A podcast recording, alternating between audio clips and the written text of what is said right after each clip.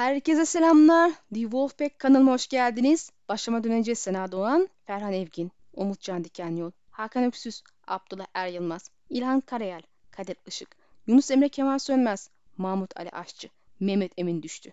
Bana Akgün ve Sade Alışık'a bana destek oldukları için teşekkür ederim.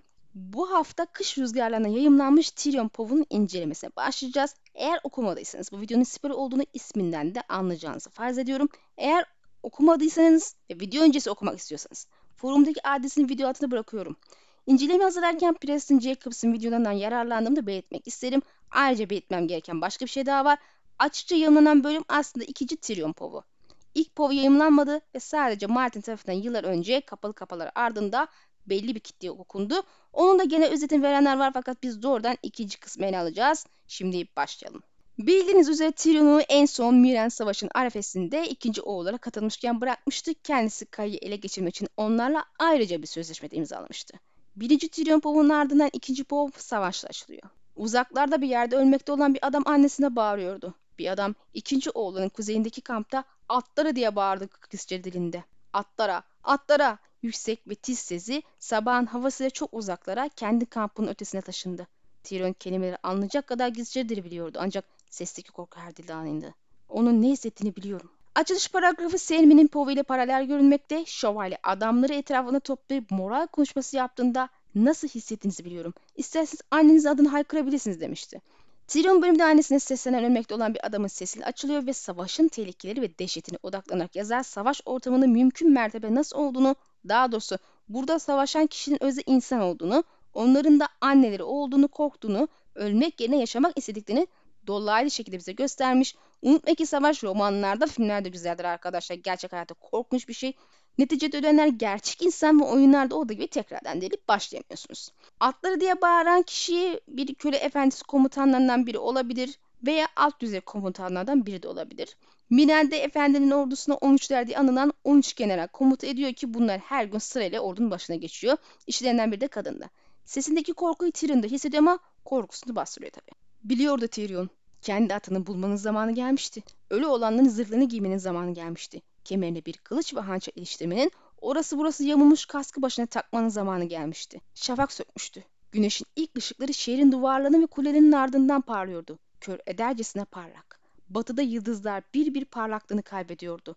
Borazanlar Skhazda'nın kıyılarında üfleniyordu. Aynı şekilde Mire'nin duvarlarından savaş boruları cevap veriyordu.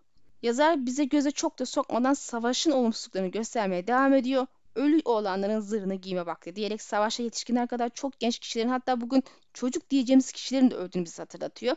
Gerçi bu son günlerde bunu hatırlamamıza gerek yok. Gayet ne şekilde maalesef izleyerek kafamıza yazıyoruz.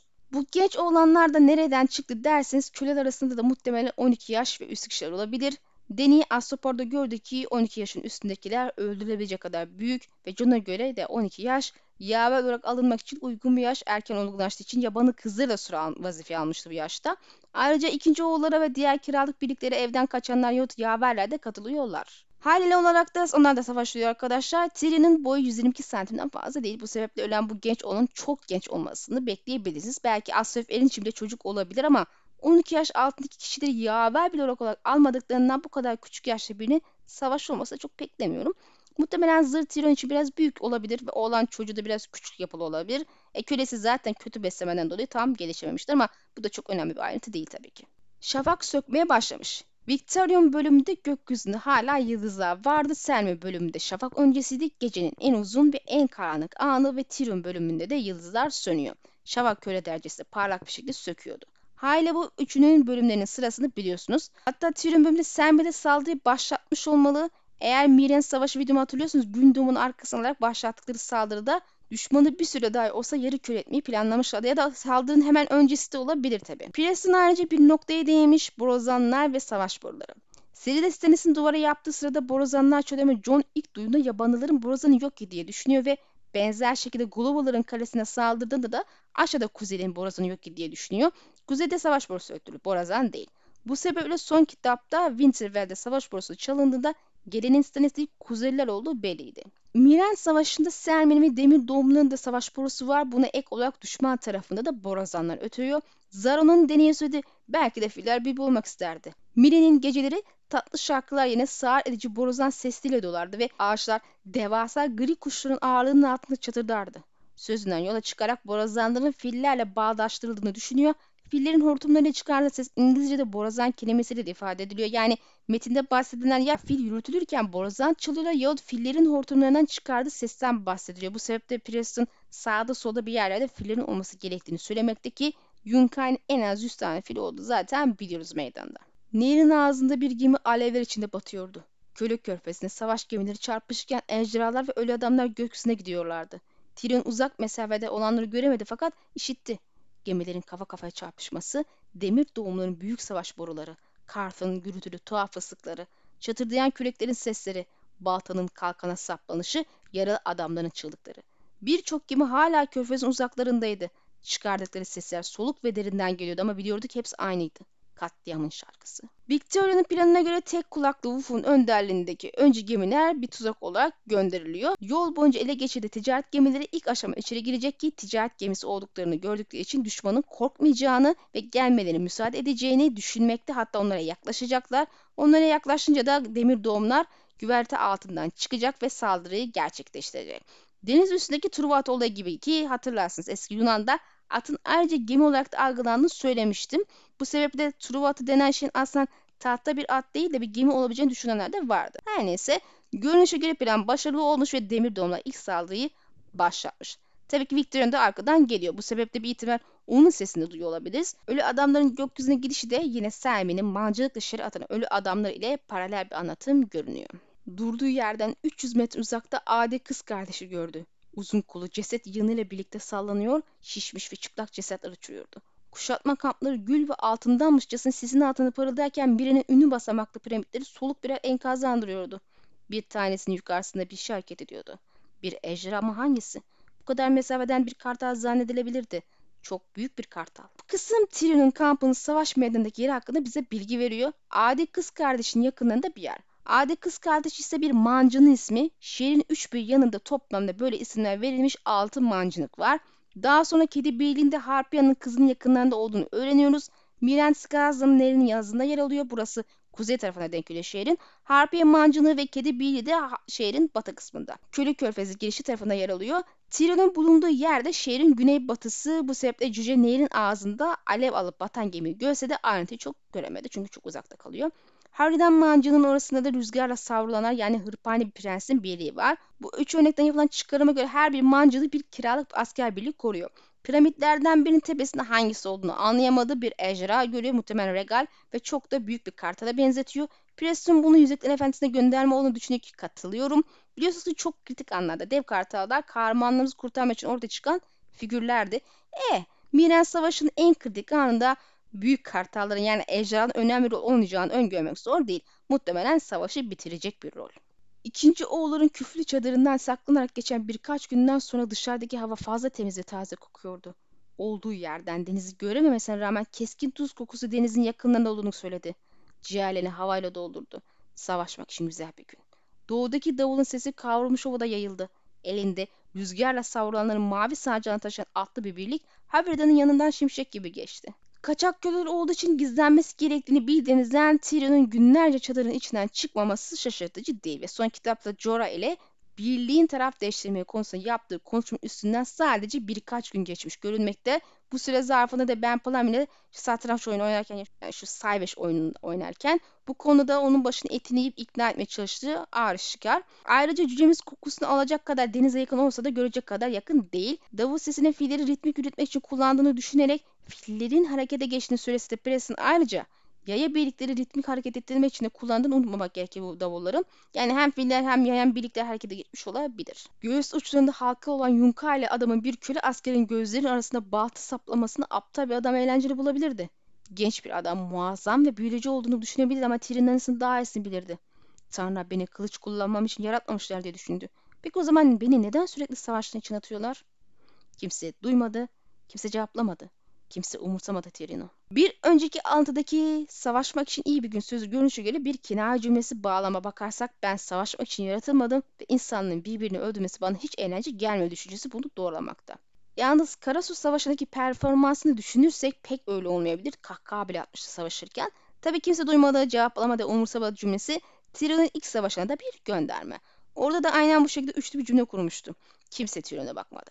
Kimse onunla konuşmadı. Kimse onu umursamadı. Zaten bir sonraki alıntıda ilk savaşını düşünmeye başlıyor. Hayli bu üçlü cümle boş yere eklenmiş değil, bağlantı kurmak için konmuş. Tyrion kendini ilk savaşını düşünürken buldu. Şey ile ilk sevişmesinden sonraydı. Babasının savaş borazanlarıyla uyandırılmıştı. Gecenin yarısında onu memnun etmiş olan tatlı fahişe korkmuş bir çocuk gibi kollarında çırılçıplak titriyordu. Belki de hepsi yalandı.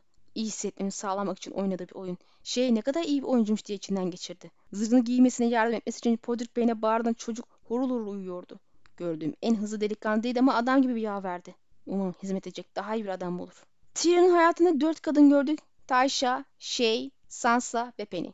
Dördünde ortak noktası korkmuş çocuk figürüne sahip olması en azından Tyrion'un gözünde ve Tyrion'un da onları kurtaran ve koruyan kurtarıcı figür olarak öne çıkması. Gerçekten dikkat ederseniz Tyrion bu tür kadınları hızlıca korumaya çalışıyor. Zayıf noktasını oluşturuyor ki bu zayıf noktası şeyinin onu kullanması nedeni olmuştur. Bana kalırsa bu kadın hepsi ona Taysha yanımsatıyor. Ona referans onu gerçekte koruyamadı veya korumamayı seçtiği bir bilinç altında bunu yapamadığı için pişman olabilir ve fahişede bu kadar düşman olmasının sebebi de zaten bu travmadan kaynaklı. Burada Patrick'i anması tabii ki hoş. Hizmet edecek iyi birini bulması umuyor. Kendisi en son Brain'e hizmet edeceğim derken asılıyordu. Tabii aklından şeye gitmesi de dikkat çekici bir nokta olabilir. Şey Tayven'in Taşa için söylediği her şeydi ve gerçekten iyi bir oyuncuydu. Penny ise gerçek bir oyuncudur. AB ile gösteri sergiliyordu. Penny videosunu hatırlarsanız bu konu noktaya değmiştik aslında. Tabi Pırasa'nın dikkat çektiği gibi şey hiç de söylediği gibi bir gece yarısı kollarında titrememişti. Ya Taşya'yla olan anısını karıştırdı ya da kafadan uydurduğu bir fantezi. Tabi bence Üçüncü bir olarak yazarın kendi yazdığı kısmı unuttuğunu düşünebiliriz. Biraz acayip ama Tyrion Yeşil Çatal Savaşı'nı Karasu Savaşı'ndan daha iyi hatırlıyordu. Bu benim ilk savaşımdı. Herkes ilk savaşını hatırlar. Nehrin üstünden geçip giden sis hatırladı. Sazlıklara doğru giden soluk beyaz parmaklar gibiydiler ve o gün doğumunun güzelliği. Bunu da hatırlıyordu. Yıldızlar mor gökyüzüne dağılmışlardı. Sabah çiğ ıslanmış çimenler cam gibi parlıyordu. Kırmızı parlaklık doğudaydı. Şeypo'da yardım ederken Tyrion'a uyumsuz ve garip zırhını gidirken şeyinin parmaklığının ufak temasını hatırladı. Tanrı'nın belası Mifer. Üstünde çiviler olan bir kova gibiydi. O çiviler hayatını kurtarmıştı. İlk savaşını kazanmasına rağmen Tyrion'un o günkü hali o kadar aptaldı ki Benny ve Groot onun yarısı kadar bile aptal gözükemezdi. Şey, Tyrion'un zırhlar içinde dehşetli gözüktüğünü söylemişti. Nasıl bu kadar kör ve sağır aptal olabildim? Erkekliğimi düşünmemem gerekirdi. Tyrion'un ilk savaşını hatırlaması tabii bir şey gözüküyor. Herkes her daim ilkleri hatırlar. Sadece savaşın değil, aşkında. Miğfer muhabbetini daha önce son povunda da yapmıştı Penny'e ve takmadığı için bunu nasıl kaybettiğini ve burada da ilk savaşında Miğfer'in onun hayatını nasıl kurtardığını hatırlıyor. Bu sebeple artık Miğfer'in takmaya özen gösteriyor ama üstünde bu kadar durulması ileride önemli birinin miğfer takmadığı için ölmesine sebep olduğunu mu okuyacağız diye merak etmeme sebep oluyor. Tabii şey meselesinde günah çıkarmaya devam ederek kadının sözlerine, tavırlarına nasıl kandığını ve aklıyla değil de şehvetle düşündüğünü ifade ederek onun gerçekte ne olduğunu göremediğini pişmanlıkla dile getirerek öz eleştiri yapıyor. Tabii asıl derdinin savunmasız masum korkmuş kadını koruma gücüsü olduğunu pek fark edemiyor Tyrion. İkinci oğullar atlarını eğerliyorlardı. Sakin, acele etmeden ve doğru bir şekilde. Bu daha önce yüzlerce kez yaptıkları bir şey değildi. Genelde aceleyle yaparlardı. Bazıları elden ele bir şeyler taşıyorlardı. Şarap ve su olabilirdi. Tyrion tam olarak seçemedi. Bokkola edepsizce sevgisini öpüyordu. Onun arkasında Sir Garibat beygerin yelesini tarıyordu. Ken bir taşın üstüne çömmüştü. Dik dik yere bakıyordu. Muhtemelen ölmüş abisini düşünüyordu ya da kral topraktaki o arkadaşını. Çekiç ve çivi adamlarını kontrol ediyordu. Silahlara ve mızraklara bakıyor, zırhları ayarlıyor, ağzı köreden bıçakları bile eliyorlardı. Snatch tüdülünü çiğniyor, aptal şakalar yapıyor ve uzun kafesi koluyla bacak arasını kaşıyordu. Ondaki bir şeyler Tyrion'a Bron'u hatırlattı. Kara sorudan sonra Bron şimdilerde. Tabi kız kardeşim onu öldürmediyse. Bu ihtimal Cersei'nin düşündüğü kadar basit olmayabilirdi. İkinci oğulların kaç tane savaşta dövüştüğünü merak etti Tyrion. Kaç tane çarpışmaya girdiklerini, kaç tane baskın yaptıklarını, kaç tane şehre zora girdiklerini, kaç tane kardeşini gördüklerini veya çürümeye bıraktıklarını merak etti. Kem denen oğlan Karasu Savaşı'nda sizin sırasında savaşmış biri ve bu savaşta hem yakın bir arkadaşın hem de erkek kardeşini kaybediyor. Kardeşi gemi köprüsünde ölmüş. Bunu net şekilde bildiğine göre herhalde görmüş olmalı diye düşünüyoruz. Bu sebeple bu olayı görebilecek kadar yakın bir yerde dövüşmüş olmalı. Tyrion da burada dövüşüyordu hatırlarsanız. Kem Ren'in hayatine geldiğini gördüğünde mızrağını bırakıp karşılığını söyledi ve Tyrion'un da savaşta yerden mızrak bulduğu bir sahnemiz var. Kem'in Tyrion'a yarım adam demesi de göz tutulursa bunu savaş sırasında duymuş olması gerekiyor. Yani bu ikisi yüksek ihtimal savaşta aynı yerdeydi. Tabii tamamen ayrı yerlerde olabilirler. Eğer aynı yerdeydiler ise Tyrion'un gemi köprüsünde bunlar cesur adamlar hepsini öldürelim diyerek saldırdığında görmüş olabilir mi Kem? Bir ihtimal Tyrion'un öldükleri arasında kardeşi yok arkadaş olabilir mi? Bu sebeple onu suçluyor olabilir mi? Çocuk hala düşünüyor dikkat ederseniz. Bu olan tüm Lannister'ın yılan olduğunu duyduğunu söylemişti ve Tywin'dan da özellikle hoşlanmıyordu. Bit çukurundan gelme çocukların Stannis'in yanında savaşmasının sebebi belki budur. Eğer durum bu ise Tyrion'un gizli bir düşmanı olabilir. Karasu'da malum bir şövalye tarafından ihanete uğramış ve az kalsın ölüyordu. Bakarsanız Kem de Sir Moor'un yaptığı gibi onu savaşta öldürmeye çalışır ve belki de miğferini takmış ve bu meseleyle sıklıkla parmak basan Tyrion miğfer sayesinde bu sefer kurtulur. En azından böyle gene bir burun veya bir şey kaybetmeden. Bu Tyrion'un üçüncü muharebesi olacaktı. Deneyimli ve soylu, damgalı ve mühürlü, ispatlanmış bir savaşçı. İşte o benim. Birkaç adam öldürdüm ve bir o kadar da yaraladım. Kendim de yaralandım ama öldürdüklerimi anlatacak kadar yaşadım. Taarruzları yönettim. Adamların benim ismi bağırdıklarını duydum. Daha iyilerini ve daha büyüklerini öldürdüm. Birkaç seferin tadını bile aldım. Ve bu kahraman için yeterince lezzetli bir şarap sayılmaz mıydı? Başka tatları da sevemez miydim? Yaptığı ve gördüğü tüm şeylere rağmen yeni bir savaşa katılacak olması Tyrion'u dehşete düşürüyordu. Savaş için yaratılmamış bir adam için Tyrion gerçekten de haddinden fazla savaş görmüş ve birçok kişi öldürdüğü gibi kendisi yaralanmış ve yaşadıklarını anlatacak kadar da hayatta kalmayı başarmıştır. Martin'e sorduklarında kendisinin tabii ki bir savaş olmadı ama Kaya'da kılıçla eğitim aldığını haliyle iyi kötü bunları bildiğini söylemişti. Tabii bu eğitim kendisinin hayatta kalmasını açıklamıyor bana göre. Özellikle de kendisinden daha güçlü ve deneyimli savaşlarında öldüğünü hatta öldürdüğünü düşünürsek. İşin özünde yazarın hayatta kalmasını istediği için yaşıyor ve bir cücenin uzun boylu düşmanların saldırından kaçınmasının daha kolay olduğu da bir gerçek. Üstüne biraz da şans da hayatta kalan bir cücemiz var. Tabi bu savaş deneyimlerinin Tyrion'un ileride karşılaştığı daha büyükler için önemli tecrübe olduğunu unutmayın. Dans ekibi ötekiler olan mücadelede Tyrion'un taktiksel olarak deneyimini konuşulması gereken anlar içereceğini düşünebiliriz. Neticede nasıl ki John, ailelerini ve diğerlerinin rolleri için hazırlandığını söylüyoruz yaşadıklarıyla, aynı şey Tyrion için de geçerli. Onun da sadece kişilik olarak değil, deneyim olarak gelişmesi gerekiyor. İlk savaşı bir kara çatışmasıydı. İkincisi kısmen denize gerçekleşti ve üçüncüsü de ikisinin karışımını içeriyor diyebiliriz. Yani Tyrion saldıran gemilere karşı bir şehri nasıl koruyabileceğini veya şehir kuşatmasını ya savaş sırasında düşman birlikleri kendi tarafına nasıl çekebileceğini deneyimleyerek kendini geliştiriyor. Bunları ileride tekrardan yapmak zorunda kalabilir ve bu sefer hatalarından da ders almış bir şekilde daha başarılı karar alarak savaşın seni değiştirmede katkı sağlayabilir. Dünyanın yarısını dolaşmıştı. Kimi zaman bir tahtaravanda, kimi zaman bir direkli teknede, bir domuzun üstünde, köle ve ticaret gemilerinde, fahişelerin ve atların sırtında. Her seferinde kendini hayatta kalmasının ya da ölmesinin artık umurunda olmadığını söyledi ancak her defasında daha çok önemsediğini gördü. Yabancı solu kısa binmiş ve elinde kılıç üstüne doğru geliyordu ama Tyrion'un onunla yüzleşmek konusunda bir ilgisi yoktu. Şimdi değil, henüz değil, bugün değil. Sen nasıl bir dolandırıcısın küçük şeytan. Yüzlerce muhafızın karına tecavüz etmesine izin verdin. Babanı karnından vurdun. Sevgilin boğazın yüzü karana kadar altın zincire sıktı fakat hala yaşamayı hak ettiğini düşünüyorsun. Son yaşadıklarından sonra Tyrion yedi kazıkların etkisiyle hayata küsmüş, amaçsız bir şekilde Essos'a gelmiş ve ölmeyi umarak adımlarını attığını düşünüyordu. Lakin en başından beri tat oyun oynamaktan nasıl vazgeçmediğini ve hayatta kalmak için nasıl çırpındığını gördü. Tyrion hayatta kalmakla ilgilenmeyi düşünse de aslında aksine hayata nasıl tutunuyor gördük ki bir insan içinde daha doğal bir şey olamaz. Tabii kendini kızıyor tekrar özdeşli yaparak bu kadar güneşlemiş biri olarak nefes almayı hak ettiğini inanmanın kabul edilebilir tarafını görmüyor. Bu aslında içinde savaş veren iki tarafın varlığını işaret olarak yorumlanabilir. Kendini yargılayan vicdanı ve her şeye rağmen hayatta kalmak için çabalayan egosu, nefsi. Aslında son kitapta gördüğü çift başlı olduğu rüyada bu iç savaşa işaret ediyor. Bu arada mitoloji videolarından hatırlayacağınız üzere soluk kısarak ve ölüm bağlantısını yazar burada kurarak Armageddon Savaşı olarak da bilinen Kıyamet Savaşı'ndaki Mahşer'in dört atlısından ölüm ve soluk kısarak göndermesini burada yapmış ki bu da benim Deni tarafının Katolik inancındaki Armageddon'un işlediğinin ve Deni'nin Mesih figürü olduğu yorumun doğru ki zaten Deni'de beyaz ata biniyordu Mesih simgeleyen. Drogo'nun Kızıl Aygırı ve Karasu'da Tyrion'un bindiği Kızıl Aygır'ın da savaş temsil olduğunu unutmayın. Kızıl Aygır savaş unutmayın. Hatırlayacağınız üzere kuzeyde zaten Ragnarok işliyordu. Tyrion Penny ile ortak kullandığı çadırda dağıldığında Penny çoktan zırhını giymişti. Beni yıllardır kendini tahta bir plakaya bağlıyordu. Tokalar ve kopçak hakkında uzman olduktan sonra tahta plaka ve zincir zırh çok farklı şeyler değillerdi. Örgütün çelikleri ezilmiş ve paslanmış, çizilmiş ve lekelenmiş ya da solmuş olsa da fark etmezdi. Bir kılıcı durduracak kadar sağlamdı her zaman. Aslında bu kısım için söylenecek pek bir şey yok. Birazdan savaşmak üzere oldukları için hala hazırlanıyorlar ama bence burada önemli olan kısım Tyrion ve Penny ilişkisine parmak basmak. Öncesinde ilk savaşı ve şey olan ilişkisi aklı gidip geliyor ve kadının kendisini kandırdığını ve buna izin verdiği için kendisine hayıflanarak iyi bir oyuncu diyordu. Sonra 3. savaşa geçtiğimiz bu sefer gerçek bir oyuncu olan Penny'e geliyor. Bundan sonrası tabii ki dikkat değer. Penny'nin henüz giymediği tek parça miğferiydi. Tyrion içeri girdiğinde bir baktı ve zırhını giymemişsin. Neler oluyor dedi. Olan şeyler.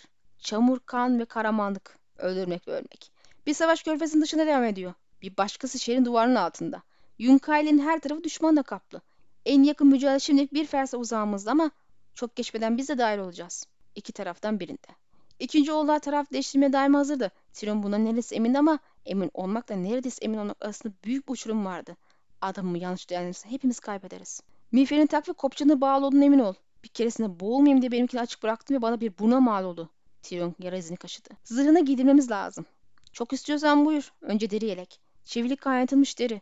Onun üstüne örgü zırh ve son olarak boyun zırhı. Çadırın içine bir göz attı. Şarap var mı? Yok. Akşam yemeğinde kalan yarım sürahi ne oldu? Çeyrek sürahi vardı. Ve sen içtin. İçini çekti. Kız kardeşimi bir bardak şarap karşına satardım. Bana kalırsa kız kardeşim bir bardak at sidine satardın. Bu beklenmedik cevap karşısında Tyrion yüksek sesli bir kahkaha attı. At sidine olan düşkünüm çok mu biniyor yoksa kız kardeşimle mi tanıştın?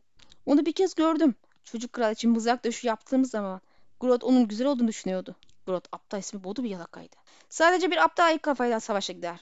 Plum'da savaş vardır. Savaş olursa o şarabın boş gitmesi suç sayılır. Video başında da ifade ettiğim gibi Tyrion birkaç gün boyunca çadırda saklanırken ben Plum'ı deniz tarafına geçmesi için ikna etmeye çabalamış ama adam net ve kesin bir şey söylemediği için kıvama geldi düşünse de %100 emin olamıyordu. Ve eğer taraf değiştirmez ise kaybedeceklerin emindir. Miren Savaşı videomu hatırlıyorsanız zaten en basitinden korkunç bir lider düzeni yüzünden bile kaybetmeye mahkum görünüyorlardı. Bu arada fark edeceğiniz üzere Tyrion bir beyzade olduğu için insanların ona hizmet etmesi ve giydirmesi gibi şeyler alışkın. Hali daha önce kendi başına hiç zırh giymediği için hazır da değil. Bu sebeple Penny'nin yardımını itiraz etmeden kabul ediyor. Buna ek olarak Arya'nın Mercy Poem'unu incelediğimiz videoda hatırlıyorsanız burada paralel bir sahnemiz de var. Arya Mercy kimliğiyle bir oyuncu olarak tiyatro ekibine katılmış ve orada kanlı el oyunu içinde diğerlerinin hazırlanmasına yardım ederken Tyrion'u oynayan Cüce Bobona'nın giymesine yardım ediyordu. Çok kesin olmasa da kendisi de muhtemelen şey karakterini canlandırıyordu. Önceki alıntılarda aklı birkaç kere şey ve ilk savaşına giden Tyrion'un bir başka oyuncunun Penny ile Science başladığında ilginç bir paralellik ve olası bir gönderme işaret doğmuş oluyor haliyle. Çok ayrıntı girmek istemiyorum çünkü öncesinde de söylediğim gibi bu konuda bir video hazırlamıştım. Penny'nin amacı bize biraz şüpheli görünüyor. Zaten en başında onu öldürmek isteyecek kadar kin duyarken kardeşinin ölümü yüzünden bir anda Tyrion'a yakınlaşma başlaması zaten başlı başına bir şüphe sebebi. E, Tyrion'un alkol içmek istemesi de ilginç çünkü en travmatik sayılabilecek deneyimlerinden birinde Oberyn değişmişti ve günün sonunda ölmüştü tabii bu sebeple olmasa da. Ve bildiğimiz kadarıyla Tyrion savaş öncesi alkol almıyordu. Önceki alıntılarda ölüm korkusundan bahsettiği için cesedi kırılmaya başladığından alkolle bunu bastırmaya çalışıyor olabilir mi? Büyük hata şüphesiz. Alkolle bir şey bastıramazsınız. Aksine kişi zayıf düşürecektir. Başka bir şey yaramaz. Öncesinde de sevdiği bir şeydi şüphesiz ama alkolik olma yolunda ilerliyor olabilir mi ablası gibi diye düşünmeye başladım. İkisi de kırılma yolunda ilerliyor gibi. Dilini tut biraz. Şu eli bağlamam lazım. Tyrion denedi ama susunca katliamın sesi artıyormuş gibi geldi ve dili tutulamaz oldu. Gorzak Soeras örgütü demir adamları denizi püskürtmek için kullanmayı istiyor. Penny onu giydirirken bir anda bunu söyledi Tyrion.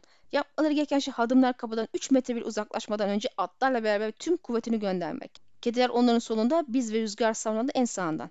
Göğüs göğüse çarpışma. Lekesizler hiçbir mızrak adamından daha iyi ve daha kötü değiller. Onları tehlike yapan şey disiplinleri. Eğer bir mızrak duvarı oluşturamazlarsa kollarını kaldı dedi Penny. Buraya. Et böyle daha iyi. Belki de Yunkay'la sen komuta etmelisin. Köle askerler kullanıyorlar. Neden köle kumandalı olmasın ki? Bu oyunu bozardı gerçi. Bilgi ustalar için bu tür oyunlar sadece bir savaş oyunu. Ve bizler de parçalarıyız. Başını bir yöne eğdi Tyrion. Babamla bu köle tüccarının ortak yönleri var. Baban? Ne demek istiyorsun? Az önce ilk savaş aklıma geldi. Yeşil çatal. Bir yolun ve nehrin arasında savaştık. Babamın ordusunun mevzilendiğini gördüğümde ne kadar güzel olduğunu düşünmüştüm. Demir dikenli olan kıpkırmızı gül ve tabii ki babam hiç o kadar şaşalı gözükmemişti. Altın kumaştan yapılmış pelerinle beraber kıpkırmızı zırh giymişti. Omuzlarında bir çift altın aslan vardı. Başka bir tanesi miğferin üstündeydi. Bindi at muhteşemdi. Lot Hazretleri bütün mücadele o atın üstünden izledi ve herhangi düşmana 100 metre bile yakında değildi. Altında yüzlerce insan ölürken hiç hareket etmedi. Hiç gülmedi, hiç terlemedi. Beni bir kamp taburesine oturmuş, savaş oynarken düşün. Eğer bir atım biraz kızıl zırhım ve altın kumaştan dikilmiş bir büyük pelerim olsaydı babamla neredeyse ikiz olabilirdik ve babam daha uzundu. Ama benim daha çok saçım var. Az önce bahsettiğim korku ve bastı memesesini onaylayan bir cümlene devam etti Tyrion. Susmak katliamın ölümün sesini arttırıyor ve belli ki bu gerçekten de Tyrion'un cesaretini koruyor, korkusunu arttırıyor. E bu seferki savaşta diğer ikisine nazaran Tyrion'u daha korkak bir dövüş sergilerken mi izleyeceğiz acaba diye merak etmedim değil. Tyrion'un gözüne baktığımızda Deni'nin en disiplinli usta askeri biri olan lekesizleri yenmek için yapılması gereken en basit taktiğin onların duvar yapması, engel olmak olduğunu öğreniyoruz ama Yunkali komutanlar görünürde çok zeki değilmiş gibi lekizlere odaklanmaktan ziyade ellerindeki birlikleri de demir doğumlara karşı kullanmak niyetinde. Selmi de lekesizin zayıf yönü bildiğine onları oylayacak bir suvar saltısı yapacak ki saralansınlar ve duvardan örsün lekesizler. Aslında tüm bu yeşil çatay ve sayveş göndermenin altında muhtemelen bir şey var. Yunkaileri salak gibi görsek bile sandığımız kadar da kıt akıl olmayabilirler. Aksine ciddi bir tuzak bile kurmuş olabilirler. Tywin çeşit çatalda oyun tahtasındaki ders parçalar ki bunlar kiralık birliklerdi. Feda ederek kuzey birliklerine tuzak kurmuştu. Kuzeyler Tyrion ve Dağınoğlu birliğe odaklanınca da işte diğer birlik yandan sıkışıp darmaduman etmişti. Belki de yazar Yunkailer'de benzer bir taktik uyguluyor demek istiyordur. Selmin'in de ilk karşıda birlikler kiralık birlikler ve köle birlikleri ki bunlar disiplinsiz oluşuyla da bilinir. Ya yani orada asıl değerli birlikte başka noktalarda zaten. Bu da Tyrion'un neden babası ve köle efendini birbirine benzettiğini açıklar. Muhtemelen Selmi'nin ilk saldırı başarılı olacak. Umut vadeci gelişmeler göreceğiz fakat bunlar yem olacak. Sonra asıl tuzak devreye girecek ve Selmi tarafı kaybetmeye başlayacak ve Deni de tam bu sırada günü kurtarmaya ejderhası ve dotraklar ile gelecek. Tahminen böyle bir şey okuyacağız inşallah. Okuyacağız inşallah diyorum ama tabii ki de ne zaman olacağı hakkında bir bilgim yok. Zaman zaman bana bu konuda sorular geliyor işte ne zaman çıkacak, gelişme var mı vesaire diye. E, şimdi de toptan bir cevap vereyim. Arkadaşlar ne zaman çıkacak bilmiyoruz. Kitabın bitmesi ne kadar kaldı bilmiyoruz. Herhangi bir gelişme şu an yok. Olduğu zaman kesinlikle gerek YouTube'dan gerekse Twitter adresimizden zaten duyuracağım. Bu konuda bir endişeniz olmasın. Sizi habersiz bırakmam. Şimdilik videoya burada bir ara verelim. Bir sonrakinde kalan kısmında bitiririz diye umut ediyorum. İnşallah genel olarak beğenmişsinizdir. Destek için yorum yazmayı ve daha fazla kişiye ulaşmak için de lütfen videoyu paylaşıp beğendiği basmayı unutmayalım. Maddi olarak destek vermek isterseniz arkadaşlar katıla basarak aylık abone olabilir yahut teşekkür seçeneğiyle tek seferle mahsus katkı sağlayabilirsiniz. Çok teşekkür ediyorum. Bir sonraki videoda görüşmek dileğiyle Allah'a emanet olun.